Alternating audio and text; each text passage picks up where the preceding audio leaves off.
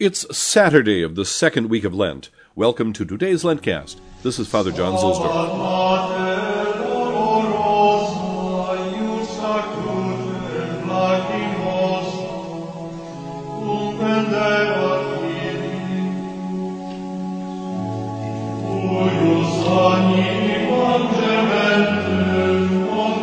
The Roman station today is Santi Marcellino e Pietro, Marcellinus and Peter. Constantine the Great built a church here on the Via Labicana, which runs in the same place now as it did in ancient times and with the very same name. Uh, he built a church in honor of these martyrs. And he had his mother, St. Helena, buried there in a porphyry tomb, so it must have been a special place for him.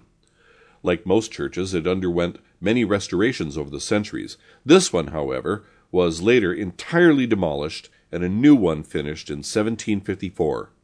St. Peter of this pair was an, was an exorcist. He was imprisoned during the persecutions of Diocletian, and he wound up converting his jailers. The priest Marcellinus then baptized them. Eventually, both of them were beheaded. Their church was rebuilt in the 18th century by Pope Benedict XIV, Papa Lambertini, who had also done work on the Trevi fountain and on the facade of St. Mary Major. During the renovation work, an inscription was found which said that there had been here a church dedicated by Pope Siricius, who died in 398, and also other inscriptions from the time of Gregory III and Alexander IV in the 13th century. It's possible that this pair of saints, who were probably not brothers, nevertheless influenced the Mass formulary in respect to the readings, for the extraordinary form, of course. The first reading is about Esau and Jacob, while the second, the Gospel, is the parable of the prodigal son, which also has two brothers. In the ordinary form, the Gospel remained the same, though the parallel was lost in the first reading.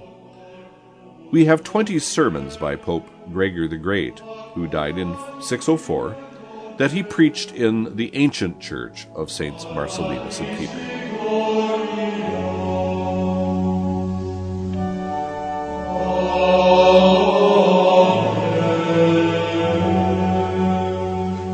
From Toward Easter by Father Patrick Troadec. The Church presents to us today the parable of the prodigal son. This ungrateful boy leaves the house of his father to go and lose himself in the false pleasures of life.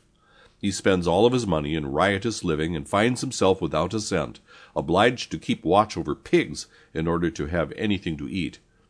The extremity of his wretchedness finally makes him reflect and remember the sweet joys that he had tasted in his father's house. Moved by remorse, he then decides to go home to his father. His father, who sees him from afar off, runs to meet him, throws his arms around him, and prepares a feast for him. The father is overjoyed to see his son, and the son is certainly overjoyed also to see his father again. Definitely, in the beginning, this happiness is tempered by the sorrow of having caused his father pain. Only when we start coming out of the pit do we realize how deep it really was. Then do we feel a great sorrow and ask ourselves how we ever could have fallen so low. Yet, little by little, the view of the Father is such a consolation for the Son that the pain gradually subsides and soon there remains only a profound peace. This boy in the parable represents the sinner. We, too, have offended God many times over. Like the father in the parable, God waited patiently for us to come back to him.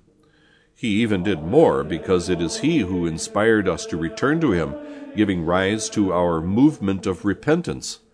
By confession, He allows us at any moment to be completely washed, whitened, purified. Lord Jesus, I thank Thee profoundly for the patience Thou hast shown me up to this moment. Grant me the grace never to doubt Thy mercy, and to come humbly back to Thee by the sacrament of penance when I have the misfortune of falling into sin or discouragement.